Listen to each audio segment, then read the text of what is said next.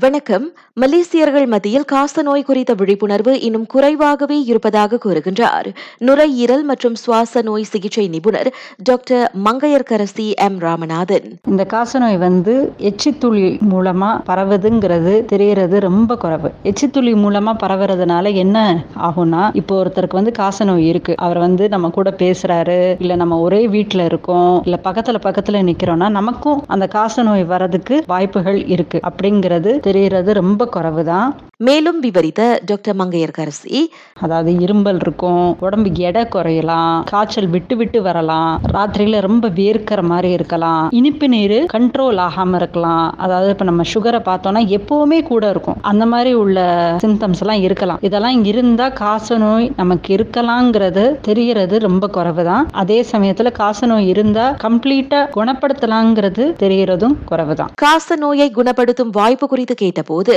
TB is hundred percent curable disease அதாவது ஒருத்தருக்கு வந்து டிபி இருக்குன்னா அதை நம்ம நிச்சயமா குணப்படுத்தலாம். அது எவ்வளவு நாள் மருந்து சாப்பிடணும்னா ஆறு மாசத்துல இருந்து ஒரு வருஷம் வரைக்கும். அந்த டிபி எவ்வளவு மோசமா இருக்கு எங்க இருக்கு அப்படிங்கறத பொறுத்தது அந்த ஒரு டாக்டர் முடிவு பண்ணுவாங்க. நம்ம வந்து தினம் மருந்து சாப்பிடணும். அதாவது இன்னைக்கு நான் சாப்பிட்றேன் நாளைக்கு எனக்கு சாப்பிட பிடிக்கல அதனால விட்டுட்டேன்னா அது நமக்கே ஆபத்தா முடியும். முக்காவாசி உள்ள பேஷண்ட்ஸ்க்கு வந்து அவங்க ரெண்டு மூணு வாரம் டிபி மருந்து சாப்பிட்டாங்கன்னா ஓரளவுக்கு அந்த சிம்டம்ஸ் எல்லாம் குறைஞ்சிரும். ஆனா அந்த சிம்டம்ஸ் குறைஞ்சாலும் டாக்டர் நிப்பாட்ட சொல்ற வரைக்கும் நம்ம அதை நிப்பாட்டக்கூடாது. இன்று அனுசரிக்கப்படும் உலக காசநோய் தினத்தையொட்டி டாக்டர் மங்கையர்கரசி இத்தகவல்களை ராகா செய்தியுடன் பகிர்ந்து கொண்டார். குடும்ப தலைவர் மரணமடைந்தால் வருமானம் இழந்து தவிக்கும் வறிய குடும்பங்களுக்கு பத்தாயிரம் ரிங்கிட் மதிப்புள்ள காப்புறுதி நிதி வழங்கப்படும். அதற்கான காப்புறுதி பாதுகாப்பு திட்டம் செயல்படுத்தப்படும் என பிரதமர் டாக்டர் ஸ்ரீ இஸ்மாயில் சப்ரியாக்கூப் அறிவித்தார். அத்திட்டத்தின் கீழ் ஆண்டுக்கு பதிமூன்று புள்ளி நான்கு மில்லியன் ரிங்கிட் ஒதுக்கப்படும் என்றும் அவர் சொன்னார்.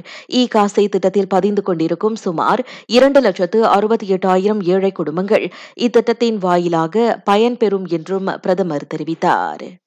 கோவிட் 19 தடுப்பூசி முழுமையாக போட்டு முடித்தவர்களுக்காக முழு வான் மற்றும் தரைவழி பயணத்தை மீண்டும் உடனடியாக தொடங்க மலேசியாவும் சிங்கப்பூரும் இணக்கம் தெரிவித்திருக்கின்றன.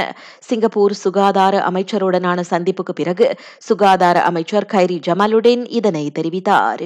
இரு நாடுகளிலும் தற்போது கொரோனா தொற்று நிலவரம் சற்று கட்டுப்பாட்டுக்குள் இருப்பதை அடுத்து அம்முயற்சி குறித்து அச்சந்திப்பில் பேசப்பட்டதாக கைரி சொன்னார்.